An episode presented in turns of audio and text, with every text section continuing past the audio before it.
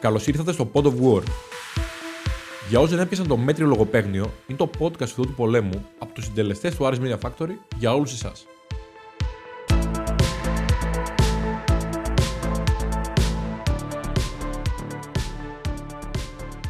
Καλώς ήρθατε σε ένα ακόμα επεισόδιο Pod of War. Καλησπέρα ή καλημέρα σε όσους μας ακούτε. Όπως ο Μιχάλης εσύ με κοιτάει και μου λέει από μέσα, είναι το ίδιο, είναι η ίδια εισαγωγή σε κάθε επεισόδιο. Πραγματικά ο κόσμος ίσως νομίζει ότι έχουμε γράψει μία εισαγωγή και πατάμε το play κάθε φορά, επειδή βαριόμαστε να κάνουμε ξεχωριστή εισαγωγή και μετά μπαίνουμε στο θέμα.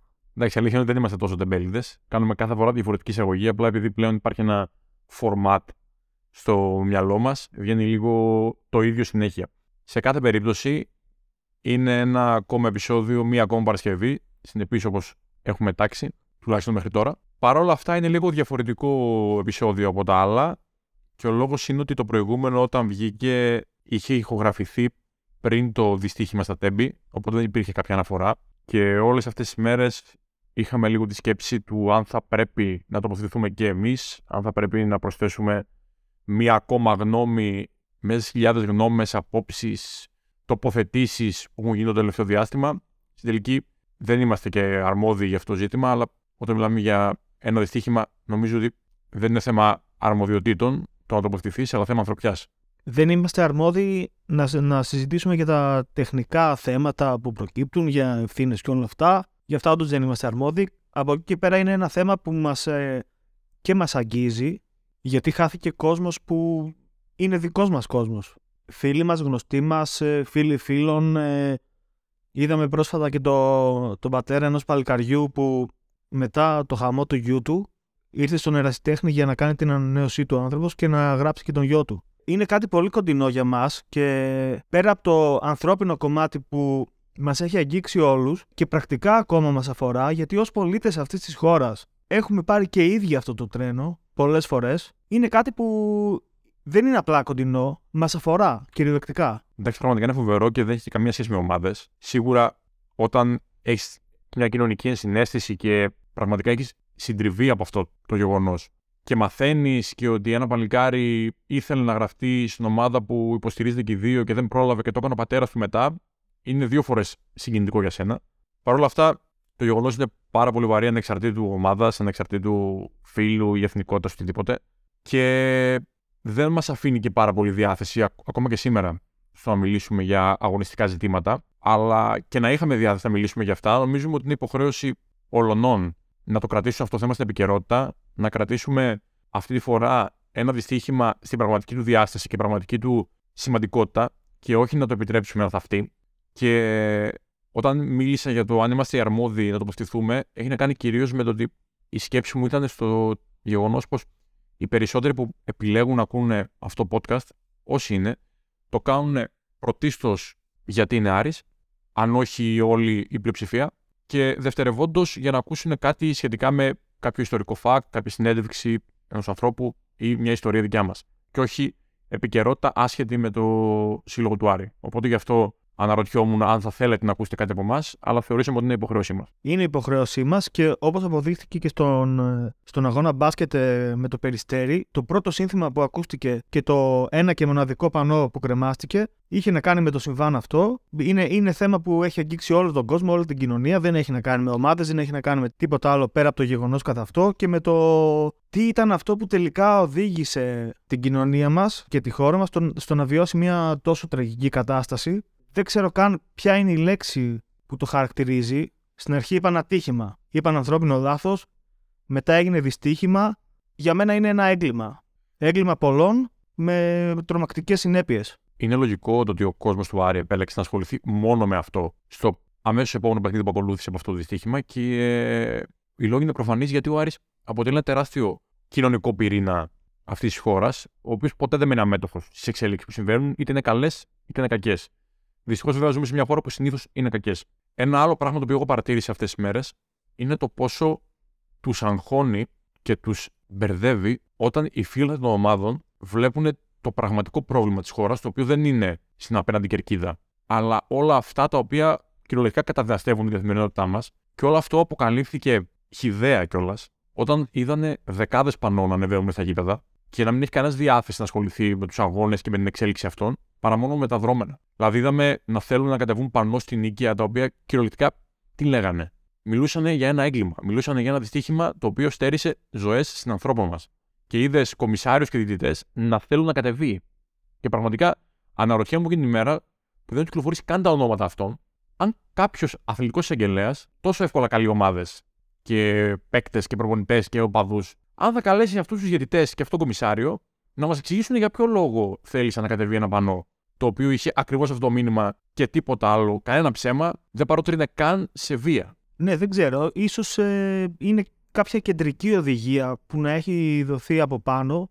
Δεν ξέρω αν ισχύει καν αυτό που λέω, αλλά όταν οι άνθρωποι που έχουν τις τύχες αγώνων και καταστάσεων στα χέρια τους ε, έχουν μια τέτοια στάση, νομίζω δεν είναι ανθρώπινο. Δεν είναι λογικό να έχεις αυτή τη στάση από μόνος σου. Θα καταλάβαινα μόνο και θα το δικαιολογούσα αν κάποιος τους έχει πει να κρατήσουν αυτή τη στάση. Οτιδήποτε άλλο, όπως και λόγια ανθρώπων και δημοσιογράφων στην τηλεόραση, ε, μου φαίνονται τόσο απάνθρωπα, απόκοσμα, που δεν μπορώ να διανοηθώ ότι κάποιος άνθρωπος που έχει μια στοιχειώδη λογική μπορεί να έχει τέτοιες, ε, τέτοιες απόψεις. Δεν θέλω καν να αναφέρω τα λόγια τους. Είναι δηλαδή είναι όχι ντροπιαστικά για το ανθρώπινο είδος. Δεν, δεν θέλω να τα χαρακτηρίσω καν. Νομίζω όλοι καταλαβαίνετε σε ποιους αναφέρομαι και σε ποια λόγια ε, αυτών. Εγώ πριν αλλάξουμε θέμα, να πω δύο πράγματα. Ένα είναι ότι η μόνη μας υποχρέωση είναι να μην το ξεχάσουμε ποτέ. Και αν αυτό ακούγεται λίγο, δεν είναι καθόλου λίγο, γιατί αν πραγματικά δεν το ξεχάσουμε ποτέ, όχι μόνο αυτό, αλλά και όλα τα εγκλήματα που έχουν προηγηθεί και είτε ξεχάσαμε είτε τα έχουμε βάλει πίσω-πίσω στη σκέψη μας. Αν λοιπόν αυτά όλα τα φέρουμε ξανά μπροστά, θα βρούμε τις λύσεις. Θα βρούμε τις απαντήσεις μας και θα καταλάβουμε κυριολεκτικά τι κάνουμε λάθος τόσα χρόνια είτε μιλάμε για εκλογές, είτε μιλάμε για απλές καθημερινές δραστηριότητές μας. Από εκεί πέρα θέλω να πω και ένα ενδεχομένω συγγνώμη, γιατί κυριολεκτικά δεν ξέρουμε πώς να το πιάσουμε αυτό το θέμα. Λέμε σκόρπιε σκέψεις μας, ενδεχομένως να νιώθει ότι ακούτε τα ίδια και τα ίδια, αλλά αυτά έχουμε τώρα στο μυαλό μας. Δεν έχουμε κάτι που έχει να κάνει με αγωνιστικά θέματα. Οπότε θεωρήσαμε ότι εφόσον το podcast είναι μια μεγάλη παρέα και ένα πολύ σημαντικό κομμάτι της επικοινωνίας μας είναι να μεταφέρουμε τις σκέψεις μας αυτούσιες, ήταν σημαντικό να ξέρετε τι σκεφτόμαστε αυτή τη στιγμή, αυτή την περίοδο. Συμφωνώ και εγώ με τον Δημήτρη ως προς το ότι σίγουρα δεν πρέπει να ξεχαστεί. Πρέπει με κάθε τρόπο, όσος καιρός και αν έχει περάσει, πρέπει να διατηρούμε το θέμα αυτό στην επικαιρότητα. Πρέπει, είναι πολύ σημαντικό να μην το ξεχάσει ο κόσμος. Και πέρα από το να μην το ξεχάσει, πρέπει όταν έρθει η στιγμή, η μοναδική στιγμή κάθε τέσσερα χρόνια που μπορούμε όντως να κάνουμε κάτι έμπρακτα, πρέπει να αναθεωρήσουμε τις προτεραιότητές μας. Δηλαδή, για μένα προσωπικά, δεν θέλω να μιλήσω ούτε για τον Δημήτρη, ούτε. Θέλω, για μένα. Τη στιγμή εκείνη πρέπει όλοι να ξέρουμε και να έχουμε ορίσει διαφορετικά τις προτεραιότητές μας από ότι ίσως ενδεχομένως κάποιοι το έχουμε κάνει μέχρι τώρα. Κοίταξε, πιο απλά εγώ θα έλεγα ότι αυτή τη στιγμή που λες και γενικότερα για μένα στην καθημερινότητα, να αντιμετωπίσουμε με ειλικρίνεια τα θέλω μας και να έχουμε επίγνωση των πράξεών μας. Αν κάνουμε αυτό το πράγμα, οποιοδήποτε και να είναι το αποτέλεσμα, οποιαδήποτε και να είναι η επιλογή μας, σίγουρα, σίγουρα τα πράγματα θα πάνε καλύτερα. Αρκεί να είμαστε ειλικρινείς με τον εαυτό μας και με τα θέλω μας. Αν θέλουμε να αλλάξει κάτι σε αυτή τη χώρα, σίγουρα αυτά που κάνουμε μέχρι σήμερα, είτε μιλάμε για την καθημερινή μας ζωή, είτε μιλάμε για το τι επιλέγουμε να ψηφίσουμε ή το οτιδήποτε, δεν τα κάνουμε καλά. Κάνουμε λάθη και τα λάθη που κάνουμε είναι πολλά. Τώρα, να κάνουμε πολιτικό παραλήρημα δεν πρόκειται να κάνουμε. Προφανώς και δεν θα υποδείξουμε σε κανέναν το ούτε τι θα ψηφίσει, ούτε το πού να κοιμανθεί περίπου η ψήφος του. Σε καμιά περίπτωση δεν έχει αυτό το σκοπό αυτό το podcast. Αυτό που καλούμε όλους να κάνετε είναι να μην ξεχνάτε ποιοι σας κορυδεύουν, πότε σας κορυδεύουν και πώς σας κορυδεύουν. Γιατί αυτό δεν συμβαίνει μόνο αυτή την τετραετία, συμβαίνει εδώ και δεκαετίες. Οπότε το πρόβλημα είναι πολύ πιο βαθιά ριζωμένο από όσο επιφανειακά θέλουμε να το αντιμετωπίσουμε και νομίζω ότι χρειάζεται πρωτίστως ειλικρίνεια και θέληση. Και ένα σημαντικό disclaimer που δυστυχώς πρέπει να κάνουμε, αυτό που πήγες να αγγίξεις τώρα στο τέλος, είναι ότι όσα λέμε εννοείται ότι δεν αφορούν ούτε μία συγκεκριμένη κυβέρνηση, είτε την τωρινή είτε τις προηγούμενες, ε, αφορούν όλους τους ανθρώπους που έχουν συντελέσει με αρνητικό τρόπο για να οδηγηθούμε σε αυτό το σημείο που είμαστε τώρα. Και ένα δεύτερο disclaimer ότι αυτή τη στιγμή δεν είμαστε εμείς που θα μοιράσουμε τις ευθύνες, ούτε θέλουμε να πάρουμε τις ευθύνες των τωρινών και να τις μεταθέσουμε αλλού. Ο καθένας έχει την ευθύνη που του αναλογεί. Νομίζω ότι όλοι είμαστε σε θέση να αντιληφθούμε και να κρίνουμε ποιος θα μπορούσε να είχε κάνει και δεν έκανε. Όλοι παρακολουθούμε το ίδιο θέατρο του παραλόγου αυτή τη στιγμή στην ελληνική τηλεόραση και σε όλα τα μέσα. Βλέπουμε ποιοι εξυπηρετούν συμφέροντα, ποιοι προσπαθούν να κοκκουλώσουν, ποιοι προσπαθούν να δικαιολογηθούν και ποιοι κάνουν συγκρίσεις με προηγούμενους για να δικαιολογήσουν την ανυπαρξία τους. Και νομίζω ότι με αυτές τις δύο επεξηγήσεις, κάπου εδώ νομίζω θα, θα το αφήσουμε κι εμείς αυτό το θέμα. Είναι κάτι που όσο το συζητάμε τώρα εδώ και 10 λεπτά, ανεβάζουμε σφιγμούς και θα αρχίσουμε να ξεφεύγουμε. Και δεν είναι αυτός ο στόχος μας. Και πριν αλλάξω θέμα, να πω απλά ότι κάτι το οποίο έχει τοποθετηθεί ο κόσμος του Παρίδη ε, δεν ήταν ένα δυστύχημα, δεν ήταν ένα ανθρώπινο λάθος, ήταν ένα έγκλημα με όλα τα γράμματα κεφαλαία. Αν έφτασες μέχρι αυτό το σημείο, σε ευχαριστούμε πολύ. Είσαι ένας πιστός στρατιώτης του Pod of War. Αν μας ακούσει από το Spotify, θα μας βοηθήσει πολύ να κάνεις ένα follow το podcast και να το βαθμολογήσεις με 5 αστεράκια. Αν πάλι μας ακούσει από το YouTube, θα μας βοηθήσει πολύ ένα like στο βίντεο και subscribe στο κανάλι. Για να ενημερώνεσαι για οτιδήποτε νεότερο σχετικά με το podcast, ακολούθησέ μας στη σελίδα μας στο Instagram. Επιστρέφουμε στο επεισόδιο.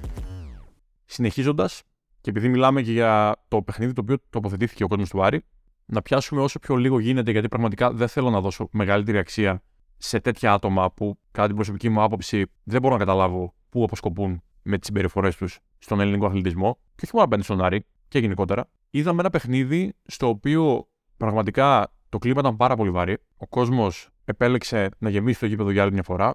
Ακούστηκαν κάποια ζητήματα αγανάκτησης από τον κόσμο της ομάδας, τα οποία από την αρχή κιόλας είδαμε μια πρεμούρα να σταματήσουν. Ε.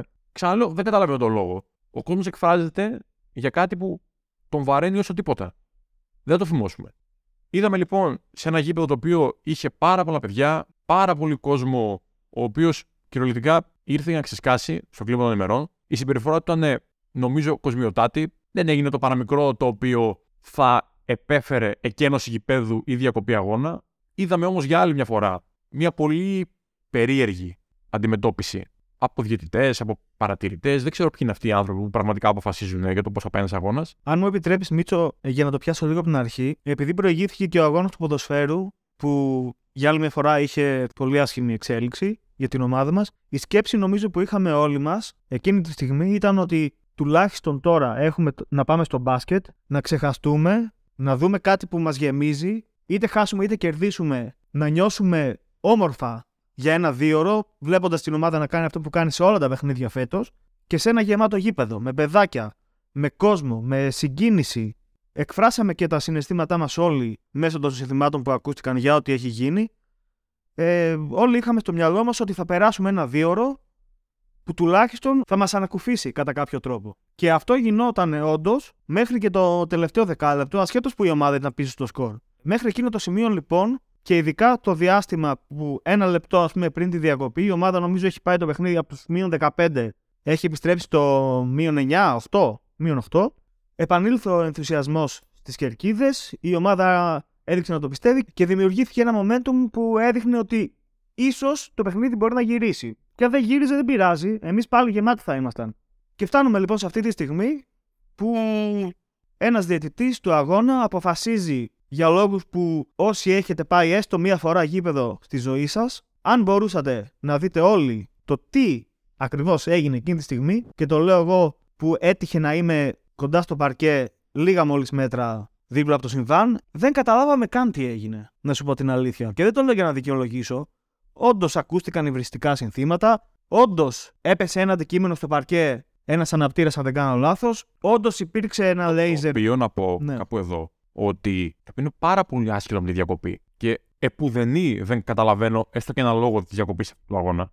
Ναι, ναι. Της ακένωση του γηπέδου. Να πω σε αυτό το φίλο να μας ακούει ότι πόσα πρέπει να τραβήξει αυτός ο σύλλογος, πόσες φορές πρέπει να σε χτυπήσουν για να καταλάβεις ότι αν πετάξεις έστω και ένα σπόρι μέσα στο παρκέ, μέσα στο γήπεδο, θα έχεις πρόβλημα. Δηλαδή, ρε παιδιά, εντάξει, όλοι σκάμε εκείνη την ώρα. Κύριο... Λίγο, λίγο, λίγο να προσπαθούμε να αντιθασεύουμε το πάθος μας εκείνη τη στιγμή. Όχι το πάθος μας ως προς τη συμμετοχή μας για να υποστηρίξουμε την ομάδα, αλλά να μην την κάνουμε κακό. Ναι, ως προς τον τρόπο εκτόνωσης. Γιατί κυριολεκτικά έχουμε τιμωρηθεί για σπόρια. Σε κάθε περίπτωση έχουμε δει σε ελληνικά γήπεδα πέτρες να χτυπάνε παίχτες και αγώνες να συνεχίζονται σαν να μην συμβαίνει τίποτα. Το συγκεκριμένο αντικείμενο έπεσε απλά στο παρκέ και μιλάμε για έναν αναπτήρα. Ε, Να τιμωρηθεί η ομάδα, να τιμωρηθεί, να δικαστεί, να δικαστεί. Τώρα, όταν μιλάμε για 5.000 κόσμο που απολαμβάνουν ένα παιχνίδι, αν δει κάποιος περιμετρικά τα κάγκελα του γηπέδου, δηλαδή το κάτω σημείο της κερκίδας, περιμετρικά σε όλο το παλέ, θα δει μόνο παιδιά. Μόνο παιδιά να φωνάζουν, να τραγουδάνε και να χαίρονται. Και υπάρχει κάποιος άνθρωπος, νομίζει ότι είναι υπεράνω όλων, ότι διευθύνει δεν ξέρω κι εγώ τι, δεν ξέρω την έχει δει καπετάνιος, πιλότος, πρωθυπουργός. Μπορεί να κρίνει και να αποφασίζει ότι, ότι νομίζει εκείνη τη στιγμή, σαν να μην υπάρχουν ε, νόμοι και κανόνες, σαν να μην υπάρχουν άλλα δεδικασμένα. Ε, ήταν μια απόφαση που πραγματικά έκανε τους πάντες να απορρίσουν. Και θέλω να το πω γιατί, όπως είπα και πριν, έτυχε να είμαι κοντά στο παρκέ και είδα πραγματικά στο πρόσωπο όλων των αξιωματούχων του αγώνα και μιλάω και για τους παίχτε και για τους προπονητές, ακόμα και για τους αντιπάλους, να έχουν μια απορία για το τι γίνεται. Και τι οδη... Γιατί ακόμα και αυτοί οι ίδιοι δεν αντιλήφθηκαν πραγματικά γιατί οδηγηθήκαμε εκεί πέρα. Πραγματικά κανένας δεν κατάλαβε γιατί οδηγηθήκαμε εκεί. Δηλαδή, πραγματικά ο Άρης δεν λέει ότι δεν υπήρξαν εμπειρίε θύματα, υπήρξαν. Ο κόσμος είναι σκασμένος, όχι τα δικαιολογούμε. Αλλά αυτή είναι η πραγματικότητα. Υπήρξαν εμπειρίε θύματα, τα οποία κυρίως είχαν να κάνουν με το γεγονός του Ντεμπόν. Υπήρξε αυτό το περιστατικό με τον αναπτήρα, το οποίο πραγματικά το καταδικάζω. δεν μπορώ να βρω λέξεις. Ενέτη 2023 και μετά από τόση τιμωρή που φέρει ο Άρης, για να εξηγήσω για ποιο λόγο δεν πρέπει να γίνεται αυτό. Αλλά εγώ θέλω να κάνω μία έκκληση σε αυτούς που λένε ή πραγματικά θέλουν να αλλάξουν το ελληνικό μπάσκετ, να επαναφέρουν τις χρυσές μέρες, τις χρυσές δεκαετίες, να αναρωτηθούν ποιοι είναι αυτοί που θα είναι συνοδοιπόροι σε αυτήν την πορεία, ποιοι είναι αυτοί που πραγματικά θέλουν να είναι συνοδοιπόροι στην πορεία και ποιοι είναι αυτοί όπου συνεχίζουν να έχουν τακτικές και σκέψεις του παρελθόντος και βάζουν το εγώ τους πάνω από οτιδήποτε έχει να κάνει το μπάσκετ. Τέτοιες εγωκεντρικές συμπεριφορές δεν μπορώ να καταλάβω γιατί πρέπει να τις επιβραβεύουμε, επιτρέποντας σε συγκεκριμένα άτομα να συνεχίσουν να βρίσκονται εκεί και να συνεχίσουν να έχουν τις ίδιες συμπεριφορές. Εγώ έχω πραγματικά μία απορία και δεν θυμάμαι αν την έχω εκφράσει ήδη σε προηγούμενο επεισόδιο. Όσον αφορά το μπάσκετ. Το μπάσκετ αυτή τη στιγμή, σαν σπορ, ενώ μας έχει χαρίσει ίσως τις πρώτες στιγμές δόξας και σαν χώρα και σαν Άρης, αλλά άσχετα με τον Άρη. Υπήρξε μία περίοδος που το μπάσκετ ήταν πάνω και από το ποδόσφαιρο. Ε, αυτή τη στιγμή το μπάσκετ παραπέει, αν μπορούμε να το πούμε. Βλέπουμε ότι δεν υπάρχουν σοβαρές ομάδες, προσπάθειες αξιέπαινες. Βλέπουμε ότι ο κόσμος του έχει γυρίσει την πλάτη. Βλέπουμε άδεια γήπεδα, βλέπουμε πολύ μικρά γήπεδα άδεια. Τα budget έχουν πέσει, οι παίκτες που έρχονται δεν είναι του επίπεδου που ήταν παλιότερα, δεν υπάρχει ανταγωνισμός. Ξέρουμε όλοι εδώ και 10-20 χρόνια σχεδόν ποιες είναι οι δύο ομάδες που σχεδόν πάντα θα είναι στο τελικό. Ίσως με κάποιες πολύ μικρές αναλαμπές, αν και.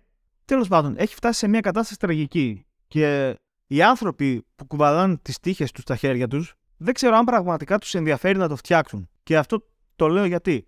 Βλέπεις, ρε άνθρωπε, ότι υπάρχουν πέρα από τις δύο ομάδες που όντως πρωταγωνιστούν και είναι σε ένα επίπεδο ακόμα που δικαιολογούν το όνομα του μπάσκετ, βλέπεις ότι υπάρχουν κάποιες ομάδες που κάνουν όντως μια σοβαρή προσπάθεια. Που γεμίζουν γήπεδα, που προσπαθούν να είναι ανταγωνιστικές με, με ελάχιστα και πενιχρά μέσα, έτσι. Η απορία μου είναι η εξής. Δεν μπορώ να καταλάβω αν όχι να ενισχύσεις την προσπάθεια αυτών των ομάδων, πώς γίνεται να μην καν την προστατεύεις. Ο φαύλος κύκλος που έχει μπει το μπάσκετ εδώ και πόσα χρόνια, δεν μπορώ να καταλάβω πώς θα, πώς θα σταματήσει και να επανέλθει το άθλημα εκεί που ήταν. Πραγματικά δεν μπορώ να το καταλάβω. Κλείνοντας για τον μπάσκετ, γιατί για τον μπάσκετ έχετε ακούσει σίγουρα πάρα πολλές απόψεις, πάρα πολλές τοποθετήσεις και έχετε και την ίδια τη δικιά σας. Μία ακόμα έκκληση που θα κάνω είναι η εξής. Σε αυτούς που κρατάνε τι τύχε του μπάσκετ στα χέρια τους. Ο Άρης φέτος με τα ψέματα, με πραγματικά πολύ μικρές αφορμές, σας χάρισε ένα κομμάτι από τη χαμένη έγκλη του μπάσκετ. Που είναι το γεμάτο παλέ, ο υγιής και ανταγωνιστικός Άρης. Υγιής και ανταγωνιστικός Άρης, όχι στο μέτρο του δυνατού που αρμόζει και αξίζει στην ομάδα, αλλά σίγουρα πολύ καλύτερο από ό,τι τελευταία χρόνια. Προσπαθήστε να ανοίξετε τα μάτια σας, να το εκμεταλλευτείτε, γιατί κάτι μου λέει ότι αυτό θα συμπαρασύρει όλο το υπόλοιπο μπάσκετ, όπως έγινε και στο παρελθόν.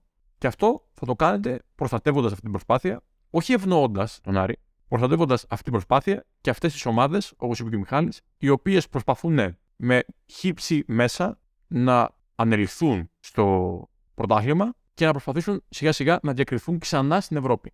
Τώρα, όσον αφορά το ποδόσφαιρο, για να μην πείτε ότι δεν το πιάσαμε καθόλου, το μοναδικό πράγμα που εγώ θέλω να πω για το ποδόσφαιρο, γιατί νομίζω ότι είναι τεράστια κουβέντα για να την πιάσεις επιφανειακά, οπότε θα πω μία απλή άποψη είναι ότι το μόνο θετικό του αποτελέσματος της Λαμίας είναι ότι στα προηγούμενα δύο παιχνίδια πολλοί από εμάς θεωρήσαμε ότι τα πράγματα είναι λίγο καλύτερα από ό,τι πραγματικά είναι. Μπήκαν κάποια προβλήματα στο χαλάκι ή κινδυνεύαμε να μπουν κάποια προβλήματα στο χαλάκι και σίγουρα αυτό δεν θα υποφελούσε την ανοικοδόμηση της ομάδας, η οποία πρέπει να γίνει σε όλα τα επίπεδα.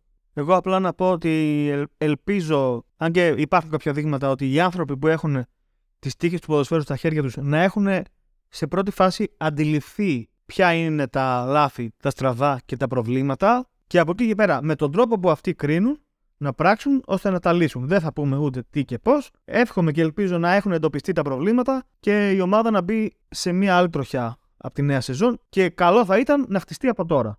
Να μην περιμένουμε το καλοκαίρι. Καλά, σίγουρα δεν είναι ο ρόλος μας να πούμε το πώς πρέπει να αλλάξουν αυτά τα πράγματα. Το μόνο που κάνουμε είναι να επισημάνουμε αυτά που βλέπουμε, τα οποία μπορεί να μην είναι και σωστά έτσι. Δεν είμαστε ειδικοί. Σε κάθε περίπτωση, η χρονιά στο ποδόσφαιρο λίγο πολύ έχει ένα πολύ συγκεκριμένο πρόσημο, το οποίο προς το παρόν είναι ουδέτερο. Ελπίζουμε να κλείσει με τον ελάχιστα θετικό τρόπο, που είναι η κατάληψη της πέμπτης θέσης. Και σίγουρα είναι πιο ανταγωνιστική ομάδα στα derby, στα playoff, γιατί η φετινή χρονιά, στα, όσον αφορά τα derby, προς το παρόν δεν έχει, δεν έχει ουδέτερο πρόσημο, έχει αρνητικό. Θεωρώ απλά ότι ο κόσμος καλό είναι να μην γυρίσει την πλάτη στην ομάδα, γιατί η ομάδα χρειάζεται τον κόσμο της. Είναι μια μάχη η οποία είναι πάντα απαιτητική, πάντα σκληρή και ανταγωνιστική όσον αφορά το ποδοσφαιρικό Άρη και τα μέσα τα οποία δεν διαθέτουμε συγκριτικά με τους υπόλοιπους ανταγωνιστές μας. Είπες ότι η ομάδα χρειάζεται τον κόσμο. Εγώ θα πω ότι και ο κόσμος χρειάζεται την ομάδα. Στην ουσία αυτό αποζητάμε όλοι τις Κυριακές μας, είτε αφορά τον μπάσκετ είτε το ποδόσφαιρο. Μια δυνατή ανταγωνιστική ομάδα που είτε κερδίζει είτε χάνει, ε, να νιώθουμε ότι έχει παλέψει και να γεμίζει τα Σαββατοκύριακά μας με όμορφες στιγμές. Δεν ξέρω αν έχεις να συμπληρώσεις κάτι άλλο. Εγώ θα σου ζητούσα την άδεια να κλείσω εγώ το επεισόδιο σήμερα. Δεν έχω να προσθέσω κάτι. Ελπίζω η ομάδα να κάνει το καθήκον της αρχή γυρωμένη από το μάτι με τα Γιάννενα, να το κερδίσει και να πάει με φόρα στο playoff και να πετύχει, όπως είπα, τον ελάχιστο δυνατό στόχο. Οπότε εγώ χαιρετώ κάπου εδώ και ελπίζω στο επόμενο podcast να έχουμε λίγο καλύτερη διάθεση να πούμε πιο ευχάριστα θέματα. Λοιπόν, πριν κλείσουμε και αυτό το επεισόδιο, το ένατο πλέον, ε, θα ήθελα να κάνω ένα τεστ στους ακροατές μας για να δω ποιοι φτάνουν μέχρι το τέλος των επεισοδίων και θα ήθελα να υπενθυμίσω το πόσο σημαντική είναι η στήριξη όλων σας ε, σε αυτό το εγχείρημα. Αν και το έχετε ακούσει ήδη στο, στο ηχογραφημένο σποτάκι που παίζει, είναι πολύ σημαντικό λοιπόν για μας να κάνετε ένα like στο βίντεο και ένα subscribe στο κανάλι μας για όσους μας ακούν μέσω YouTube και να μας αφήσετε 5 αστεράκια στο, στην πλατφόρμα του Spotify όσοι επιλέγετε να μας ακούτε από εκεί. Κάθε σχόλιο, άποψη, κριτική, όλα είναι ευπρόσδεκτα. Μπορείτε να μας τα στέλνετε και στο προφίλ που έχουμε στο Instagram του Pod of War, είτε δημοσίως είτε σε inbox. Σε κάθε περίπτωση αυτά είχαμε να σας πούμε. Δεν ξέρω αν το επεισόδιο αυτό έχει σύνδεση με τα προηγούμενα ή τέλος πάντων είναι οι σκέψεις που έχουμε αυτή τη στιγμή. Δεν μπορούσαμε να πούμε κάτι διαφορετικό. Δεν ξέρω τι θα ακολουθήσει στα επόμενα επεισόδια και πώς θα είμαστε. Αυτά λοιπόν από εμάς και τα λέμε την επόμενη Παρασκευή.